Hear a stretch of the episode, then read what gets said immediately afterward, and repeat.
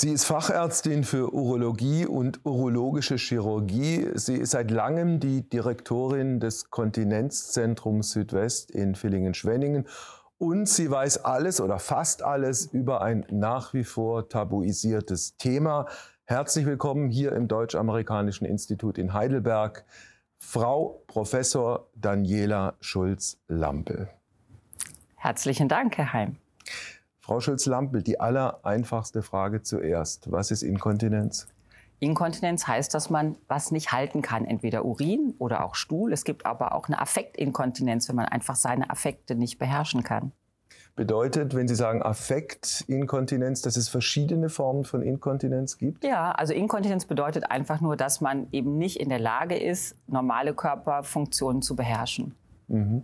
Äh, Inkontinenz zum einen auch möglich, wenn einer in einer bestimmten Stresssituation nicht in der Lage ist, äh, sozusagen Herr über seine Körperfunktionen zu bleiben? Ja, also in jeder Lage. Also zum Beispiel bei der Urininkontinenz, das ist ja mein Thema hauptsächlich, kann man das in sehr verschiedenen Situationen sein. Man kann, wenn man in einer starken Belastungssituation ist, wenn man sich körperlich belastet, kann man den Urin verlieren. Wenn man einen starken Drang hat, kann man Urin verlieren. Man kann auch angeboren, es gibt angeborene Störungen, dass Kinder nie trocken werden. Also es gibt ganz, mhm. ganz unterschiedliche Arten. Warum haben Sie sich als Ärztin, als Medizinerin genau dieses Thema ausgeguckt? Also es war so ein bisschen Zufall. Wir haben ja in der Urologie so ein bisschen eine Überschneidung mit der Gynäkologie und ich habe eigentlich damals im praktischen Jahr äh, Gynäkologie gemacht und zufällig auch in diesem Gebiet mit der Inkontinenz, mit der Blasendruckmessung, die Urodynamik, die damals so in den achtziger Jahren erst so ein bisschen aufkam, mich beschäftigt und dann wurde mein Mann Urologe und ich konnte sozusagen eine halbe Stelle als erstes Mal haben und wollte eigentlich immer in die Gynä- Gynäkologie gehen. Und die Urologie war dann ein so vielfältiges Fach, dass wir nicht nur Frauen, sondern auch Männer und Kinder in der Behandlung haben, dass wir sehr viel unsere ja, Diagnostik selber machen können, unsere Operationen, konservative Therapie. Also es hat mir einfach gefallen, da bin ich hängen geblieben. Also wenn Sie Ihren Mann ansprechen, auch Urologe, ja. gilt auch als äh, herausragend guter Operateur. Mhm. Äh, Sie sind dann als Tandem äh, Mitte der Nullerjahre nach Villingen-Schwenningen gegangen? Genau zweitausend, also es sind jetzt zweiundzwanzig Jahre, okay. sind wir ähm, nach Villingen-Schwenningen gegangen. Mein Mann ist dort zum Chefarzt der urologischen Klinik geworden. Und ich war auch lange Jahre Oberärztin in Wuppertal, wo wir beide herkamen, ähm, und habe eine, ja, eine Funktion für mich gesucht. Und mhm. da ich eben immer mit dem Thema Inkontinenz beschäftigt war, habe ich damals mit dem damaligen ähm, ersten Vorsitzenden der Deutschen Kontinenzgesellschaft, der Professor Melchior aus Kassel, so ein Konzept entwickelt über Kontinenz- und Beckenbodenzentren und sozusagen das in Villingen-Schwenningen und in Kassel. Wir waren damals die beiden ja. ersten Kontinenzzentren in Deutschland. Das Kontinenzzentrum gucken wir uns gleich gemeinsam mhm. noch ein bisschen genauer an. Eins noch zu Ihrem Mann. War es für Sie selbstverständlich, nicht nur privat mit ihm durchs Leben zu gehen, sondern auch beruflich? Und, und stößt man manchmal auch insofern an Grenzen, als es ja zwangsläufig auch irgendwann mal Konkurrenzsituationen gibt? Also die Konkurrenzsituation hatten wir tatsächlich nie, weil wir immer spezielle äh, ja, Fachberichtungen gehabt haben innerhalb der Urologie. Er war mehr der große auch Tumoroperateur. Ich habe viel Kinderurologie gemacht oder eben dann Inkontinenz. Und wir haben uns immer super ergänzt. Und das ist zum Beispiel ja auch das Konzept von solchen Kontinenzzentren, dass man interdisziplinär, interprofessionell oder auch in, innerhalb einer Urologie ja, zusammenarbeitet, kooperiert und das ist uns Gott sei Dank privat und beruflich immer gelungen. Haben Sie für Ihr Privatleben bestimmte Regeln aufgestellt, dass Sie nicht von der Urologie erschlagen werden? Also wenn Sie jetzt unsere Tochter fragen, die sagt, sie wäre schon beim Abendessen immer mit der Urologie beschäftigt gewesen. Also sie wäre eigentlich schon Fachärztin für Urologie äh. geworden. Aber wir haben natürlich auch berufliche Themen, aber auch sehr viele andere zu Hause. Dieses Kontinenzzentrum Südwest äh, im Klinikum, Schwarzwald-Baar-Klinikum in Villingen-Schwenningen, ist Ihr Kind von Anfang an gewesen? Genau, das gab es nicht damals, diese Abteilung. Und der damalige Geschäftsführer des Klinikums, das war, hieß damals noch, glaube ich, Klinikum Villingen-Schwenningen und noch nicht Schwarzwald-Baar-Klinikum, der war schon so ein bisschen visionär, der das erkannt hat, weil die Inkontinenz ist ja auch eine typische Sache, die sich im Alter dann zeigt und dass unsere demografische Entwicklung in diese Richtung geht, dass wir immer mehr Patienten bekommen oder immer mehr Betroffene. Und er hatte mir damals die Chance gegeben, das aufzubauen. Und das war wirklich so ein Work in Progress von mhm. Anfang an. Was mhm. hatten Sie da für ein Konzept? Was wollten Sie erreichen? Ähm, also wir wollten natürlich die Versorgung verbessern, natürlich auch die Enttabuisierung. Sie haben es eben schon gesagt, das ist immer noch ein Thema, was man, ja, sagen wir mal, nicht so offen anspricht. Und ich war schon eben viele Jahre auch in der Deutschen Kontinenzgesellschaft, die ja das auch zur Aufgabe hat, eben zu informieren, zu enttabuisieren. Und das war eigentlich so mein Anliegen von Anfang an. Äh, konnten Sie das, was Sie vorhatten, diese Tabuisierung ein Stück weit abzubauen, auch äh, dann durchsetzen? Also es ist sicherlich so, dass es besser geworden ist. Also das sehen wir auch, dass die Patienten oder die Betroffenen schon ähm, ja, sich jetzt wahrscheinlich eher in Anführungszeichen trauen, mit, den, mit der Problematik äh, zum Arzt zu gehen. Aber wir sehen auch immer wieder Menschen, die viele Jahre nicht kommen, die mir dann auch sagen, ich habe das schon seit zwanzig Jahren, dass man sich wirklich fragt, wieso kommen sie jetzt erst? Man kann natürlich immer was machen, auch wenn die Menschen alt sind, aber ähm, es ist besser geworden, aber es ist noch nicht weg. Kann es sein, dass diejenigen, die jetzt zu Ihnen kommen, eigentlich schon am Ende eines relativ langen Leidensweges angekommen sind? Viele, ja. Also das hören wir oft, dass wir sagen, Sie sind unsere letzte Hoffnung. Also wir sind nicht nur Spezialisten für Inkontinenz, sondern auch für sämtliche anderen Blasenstörungen. Also ein Schwerpunkt ist auch der Blasenschmerz und dieses Harndrang-Syndrom. Das ist etwas, was viele Frauen vor allen Dingen wirklich extrem plagt. Die müssen am Tag sechzig Mal auf die Toilette, finden keine Nachtruhe, müssen zwanzig, dreißig Mal der Nacht aufstehen, haben Schmerzen. Und die kommen eben oft nach jahrelanger Odyssee von Arzt zu Arzt, die dann eben auch bei uns Hilfe suchen. Wir können vielen helfen, aber wir sind natürlich auch keine Wunderheiler. Also wenn Sie die Frauen ansprechen, mhm. dann teilen wir doch einfach mal die Menschheit ein in Kinder, mhm. Frauen und Männer. Mhm. Vielleicht bleiben wir gerade bei ja. den Frauen. Was sind die hauptsächlichen Gründe, weshalb Frauen zu Ihnen kommen? Also einmal eben diese Blasenschmerzsymptomatik, dann chronische Harnwegsinfekte, was extrem häufig ist und in allen Altersklassen, auch gerade dann Frauen, die so in der Menopause sind. Dann natürlich mit den, sag mal, normalen Inkontinenzproblemen, die Frauen am häufigsten haben. Das ist die Belastungsinkontinenz, also nach Schwangerschaften und Geburten, dass die Frauen beim Heben, Husten, Bücken, Niesen, Urin verlieren. Oder diese Drangsymptomatik, was man auch als Reizblase nennt. In welchen Fällen geht das von selber wieder weg und wann bleibt es mhm. und wird als Problem dann immer mhm. größer? Also die Infekte, die können tatsächlich schon mal auch mit Behandlung natürlich, also von ganz selber geht das meistens nicht weg. Also da muss man eine, eine gute langjährige Prophylaxe, kann man oft mit Phytotherapeutika machen oder auch mal mit Langzeitantibiotika. Das wäre dieser Bereich der chronischen Infekte. Die Inkontinenz, die zum Beispiel im Rahmen von einem Blaseninfekt auftritt, geht dann weg, wenn der Infekt weg ist. Aber viele Inkontinenzformen, da muss man natürlich schon aktiv was machen. Der Patient, die Patientin kann selber was tun. Beckenbodentherapie, das ist so ein Schlagwort. Da geht zum Beispiel eine leichte Form der Belastungsinkontinenz weg.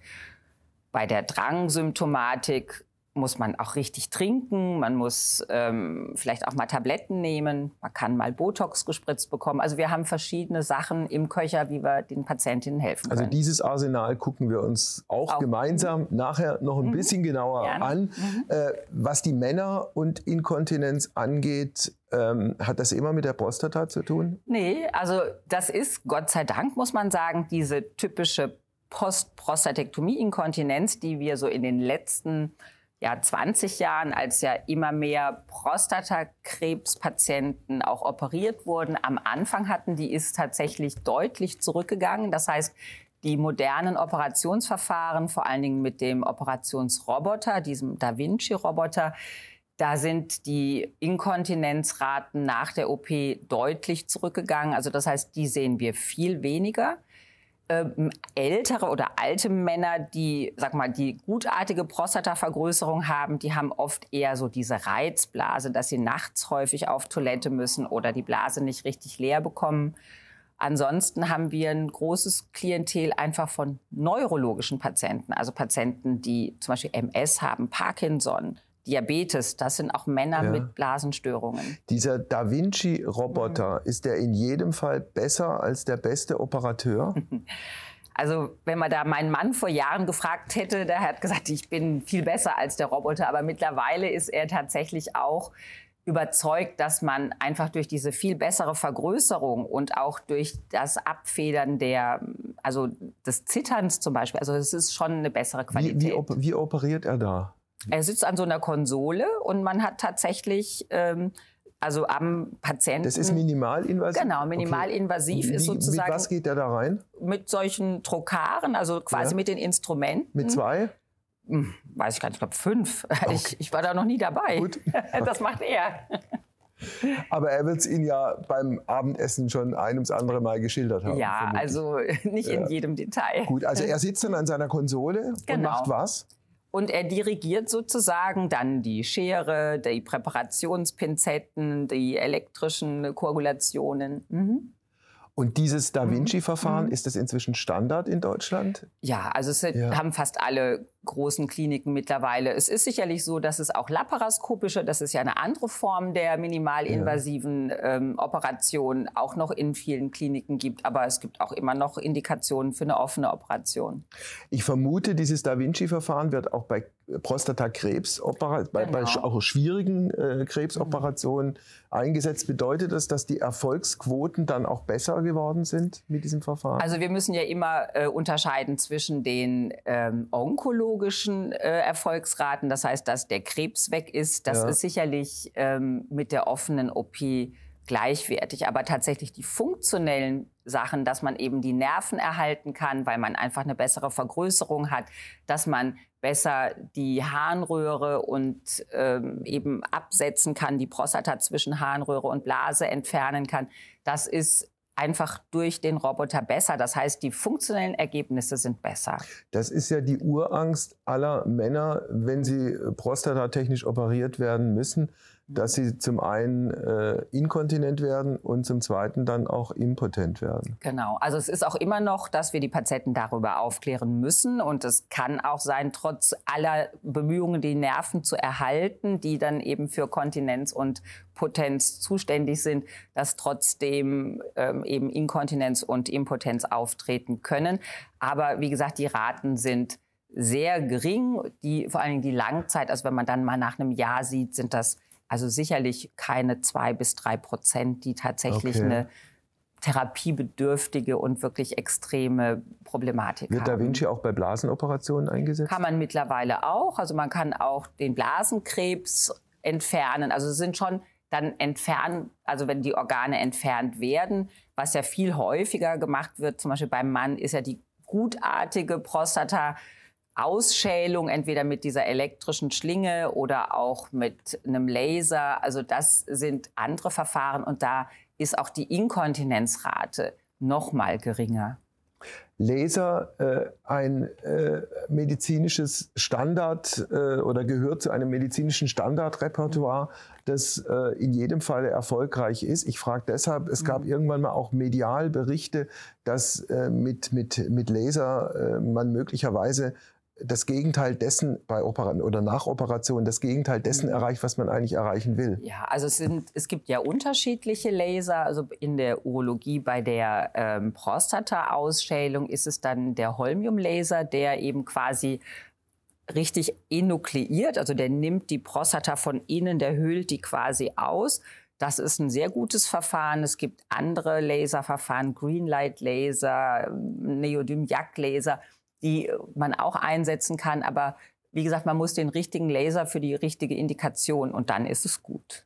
Blasenkrebsoperationen, äh, wie riskant sind sie zum einen und wie groß ist die Chance, äh, das zu überleben über eine längere Strecke? Also wenn ein Blasentumor rechtzeitig erkannt wird und dann eben auch in einem etwas fortgeschritteneren Stadium dann nicht nur ausgeschält wird, der, Prostata, der, der Blasenkrebs, sondern das Organ entfernt wird und dann eine neue Blase, man spricht dann auch von Neoblase, die aus Anteilen vom Darm gebildet werden oder gebildet wird, dann kann man das sehr gut überleben über viele Jahre. Es gibt auch mittlerweile viele Chemotherapien und Immuntherapien, die einfach das Überleben deutlich verbessern.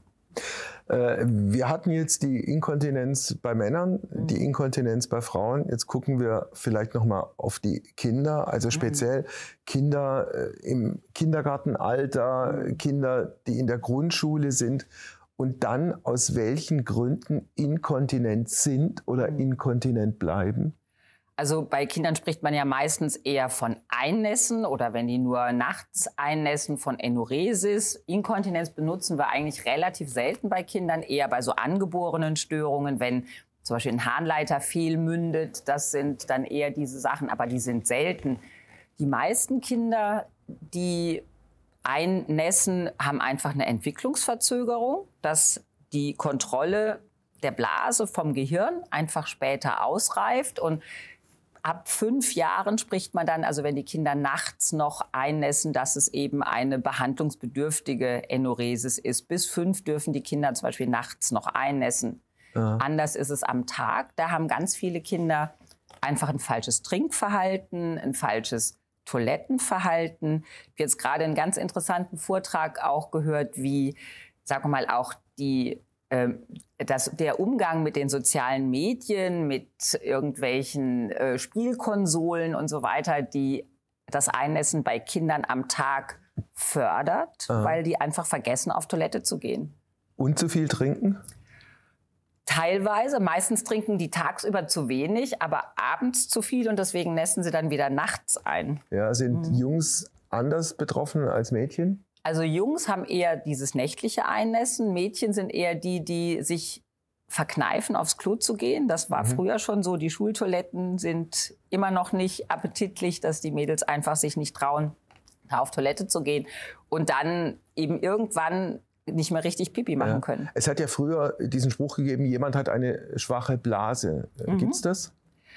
Also das sagt man immer noch, schwache Blase, wenn man es nicht halten kann. Also meistens, es kann natürlich sein, dass die Blase nicht in der Lage ist, sich groß genug auszudehnen. Die sollte bei einem Erwachsenen so vierhundert, fünfhundert Milliliter schon speichern, dass sie einfach zu klein ist. Meistens sind das aber neurologische Störungen oder andere strukturelle Störungen.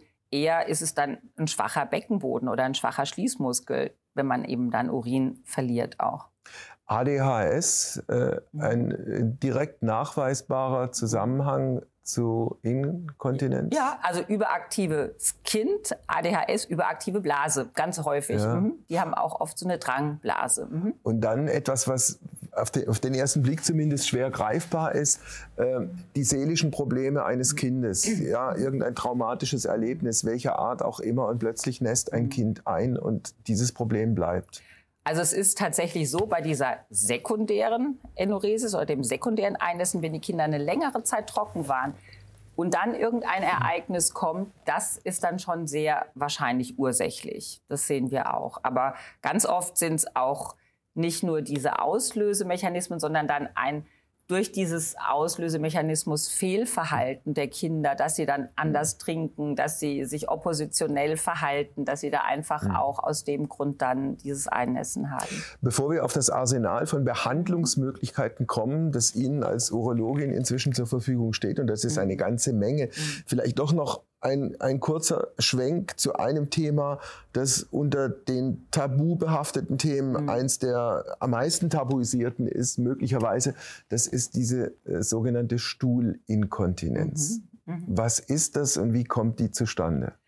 Also das ist richtig. Wir behandeln natürlich gerade auch in unserem interdisziplinären Kontinenz- und Beckenbodenzentrum auch Stuhlinkontinenzprobleme. Das sind dann meistens auch unsere Koloproktologen, wenn zum Beispiel da was zu operieren ist. Ähm, aber ich bin natürlich damit auch in der Diagnostik mit beschäftigt. Also es gibt ganz unterschiedliche Störungen. Ganz oft ist es eher eine paradoxe Inkontinenz. Das heißt, es ist eine chronische Verstopfung, die ganz, ganz häufig ist, also auch gerade bei vielen Kindern, dass man eben durch diese chronische Verstopfung sozusagen dann weicheren Stuhl oder flüssigeren Stuhl, der über so einem Stuhlpfropfen ist, unwillkürlich verliert. Also das ist, was man aber sehr gut behandeln kann. Man muss dann diese Verstopfung behandeln. Dass es eine Schließmuskelschwäche ist, also vom analen Schließmuskel, vom Afterschließmuskel, gibt es natürlich auch im Rahmen von einer Beckenbodenschwäche bei Frauen. Es gibt gar nicht wenig auch Verletzungen unter der Geburt am After. Die Scheide und der After sind ja ganz eng beieinander und also geburtstraumatisch gibt es da schon auch Narben, die dann im Alter nicht mehr den Schließmuskel so gut schließen lassen. Auch Hämorrhoiden, die einfach dann stören. Das ist so, wie wenn sie einen Keil in die Tür klemmen, da geht es mhm. einfach nicht mehr richtig zu und dann kann der Schließmuskel auch nicht mehr so gut schließen. Also da gibt es auch unterschiedliche Störungen. Kann man denn den Schließmuskel, wenn er beschädigt ist, reparieren? Also man kann ihn nähen, das gibt aber dann neue Narben.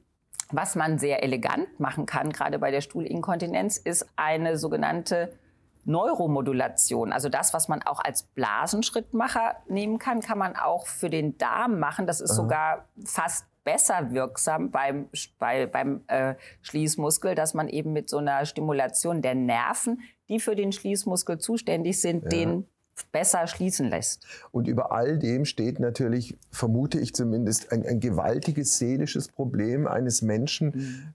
der, der seinen Stuhl nicht halten kann.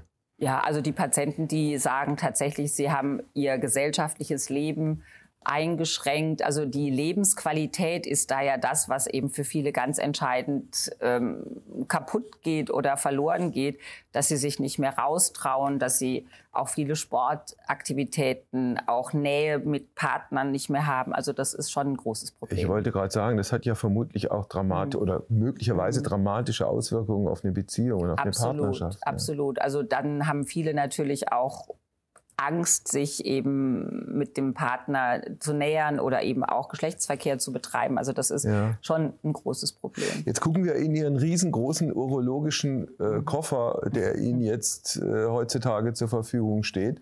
Wenn wir mit den Medikamenten äh, anfangen, mhm.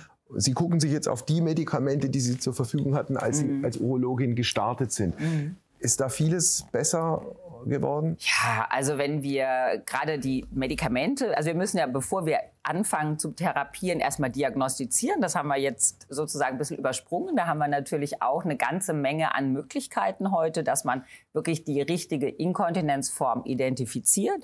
Und wenn wir das dann gemacht haben, wenn dann eben so eine Drangblase da ist, dann wollen wir die Blase dämpfen, die wollen wir beruhigen, die soll größer werden. Und da gibt es tatsächlich so in den, ja, sag mal zweitausend, zweitausenddrei, zweitausendvier, zweitausendfünf, zweitausendsechs sind ganz viele neue Medikamente entwickelt worden. Als ich anfang, gab es eins. Also das okay. war, also war wirklich also eine große, ein großer Fortschritt. Es hat vor allen Dingen auch sogenannte Extended-Release-Medikamente gegeben. Das heißt, man muss nur noch eine Tablette am Tag nehmen, die dann den ganzen Tag wirkt und ja. die auch weniger Nebenwirkungen haben oder dass man die nicht nur schlucken muss, sondern der Wirkstoff, den gibt es auch als Pflaster zum Beispiel. Also da gibt es ja. ganz neue Möglichkeiten. Welche Rolle spielt Botox? Botox hat sich ja auch in den letzten, ja, sind es ja auch schon fast zwanzig Jahre, seit wir das verwenden und seit sicherlich gut zwölf, dreizehn Jahren, wo wir das also wirklich ganz regelmäßig verwenden. Das hat auch eine Rolle, wenn zum Beispiel die Medikamente nicht wirken oder die Patienten sie nicht vertragen. Das ist leider so ein bisschen der Nachteil von den Medikamenten. Die machen oft trockenen Mund oder auch Verstopfung. Und dann kann man Botox in die Blase spritzen und das wirkt eigentlich wirklich fast immer. In welchen Abständen muss man das dann wiederholen? Unterschiedlich, meistens so sechs, acht Monate. Ah. Mhm. Dann gibt es etwas, was zumindest, wenn man es geschrieben sieht, äh, relativ gefährlich klingt. Das ist die vaginale bzw. rektale Elektrostimulation. Ja, das klingt vielleicht für einen Laien schlimm, aber das ist eigentlich nichts Äh, Schlimmes, wobei man natürlich auch sagen muss, man muss es dem Patienten auch erklären, was er da machen soll. Also das ist in der Regel ein Heimtraining. Das heißt, wir leiten die Patienten an. Frauen haben so eine Art Tampon, Männer haben wie ein dickes Zäpfchen, was man eben in eben Scheide oder Darm einlegt. Und dann hat man ein kleines Stimulationssystem, was man eben, also das ist programmiert auf die jeweilige Blasenfunktionsstörung oder auch Darmfunktionsstörung.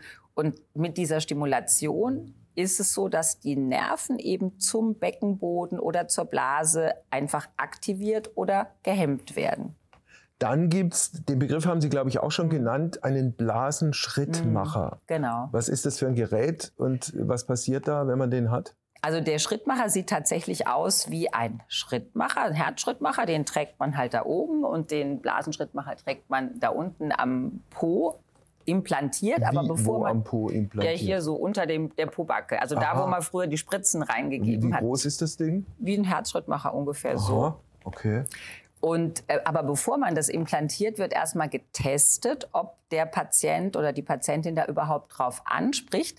Denn eigentlich ist das quasi nur der Impulsgeber, aber die ähm, Impulse müssen ja auf die Nerven zur Blase abgegeben werden oder auch zum Darm. Und die sitzen hier hinten im Kreuzbein. Also da, wo man iliosakralgelenk, das kennen viele ja, ja. da nebendran. Links und rechts. Genau. Mhm. Ja, also quasi zur Mitte hin, Richtung Mittellinie, dort sitzen was diese... Was bei mir ab, ab und an zwickt und äh, am einfachsten dann weggeht, wenn ich mal eine Stunde gelaufen bin übrigens. Ja, Bewegung ist immer gut. Mhm. Ja? Ja. Gut. Äh, dann gibt's sowas wie, das nennt sich Beckenbodentraining. Und ich mhm. unterstelle jetzt mal, dass die Mehrzahl, bei den Frauen kann ich es nicht beurteilen, mhm. aber die Mehrzahl der Männer überhaupt keine Ahnung haben, wo genau ihr Beckenboden sitzt und wofür der gut ist. Das ist richtig. Also die Männer müssen das ja auch nicht üben. Die Frauen haben viele lernen das in der Schwangerschaft oder vor allen Dingen in der Rückbildung. Mhm. Ähm, aber auch da gibt es viele Frauen, die nicht wissen, wo der Beckenboden sitzt. Und deswegen ist es super toll, dass es in den letzten auch so seit etwa zwanzig Jahren sehr, sehr gut ausgebildete Physiotherapeuten gibt. Da gibt es zum Beispiel eine ganz, also eine sehr umfangreiche Liste mittlerweile von Beckenbodentherapeuten nach äh, Postleitzahl äh, ähm, geordnet, die sich eben wirklich speziell mit dem Beckenboden auskennen. Das hatten wir vor zwanzig, dreißig Jahren nicht. Und wenn man das richtig trainiert, dann zeitigt das auch Erfolge? Absolut. Also ja. vor allen Dingen die, sag mal, jetzt nicht ganz ausgeprägten Inkontinenzen beim Husten, Niesen mhm. oder auch, wenn man einen Drang hat und richtig den Beckenboden anspannt, kann man das auch gut zurückhalten. Also Sport und Bewegung in jedem Fall gut. Was ist mit autogenem Training, Meditation? Also das hilft sicherlich auch, gerade bei Patienten, die äh, eine sehr unruhige, eine sehr nervöse Blase ja. haben, stimmt das auf jeden Fall. Pilates, Yoga? Ja, super. Das sind ganz tolle Sportarten. Nicht alle Sportarten sind gut. Ich hatte jetzt gerade, jetzt war, war am, am Sonntag war ich im Sport und dann hat jemand erzählt, ah, jetzt gibt es ein ganz tolles Jumping-Training mit dem, mhm. ähm, mit dem Trampolin. Ja. Das ist zum Beispiel kein guter Sport für Warum die, nicht? Weil einfach durch das Springen wird der Beckenboden extrem belastet. Aha. Und wenn man dann nicht lernt oder gelernt hat, dass man immer auch schon den Beckenboden gut anspannt, kommt da einfach wirklich zu viel Druck drauf. Aha. Und zum Schluss unseres Gespräches mhm. vielleicht etwas ganz, ganz Einfaches und Simples. Weniger sitzen, mehr in die Hocke gehen und sich mehr bewegen und laufen? Also die Bewegung ist auf jeden Fall was absolut wichtig ist. Also sich überhaupt zu bewegen, stärkt ja die Muskulatur. Wir hatten jetzt vor einer Woche den Deutschen Kontinenzkongress und das hat ein gynäkologischer Kollege gesagt, dass wir zum Beispiel auch den Frauen, die schwanger sind, wenn man sofort Beschäftigungsverbot, nur noch äh, sitzen und nichts mehr machen, ist ganz schlecht, weil die erzeugen sozusagen da schon ihren schwachen Beckenboden, weil sie nicht mehr laufen, weil sie da überhaupt nicht mehr den anspannen. Und ich glaube, das sollten wir unser ganzes Leben überhaupt machen, dass wir immer uns gut bewegen und den Beckenboden anspannen. Das war Ihr Schlusswort. Vielen Dank für okay. das Gespräch. Danke Ihnen.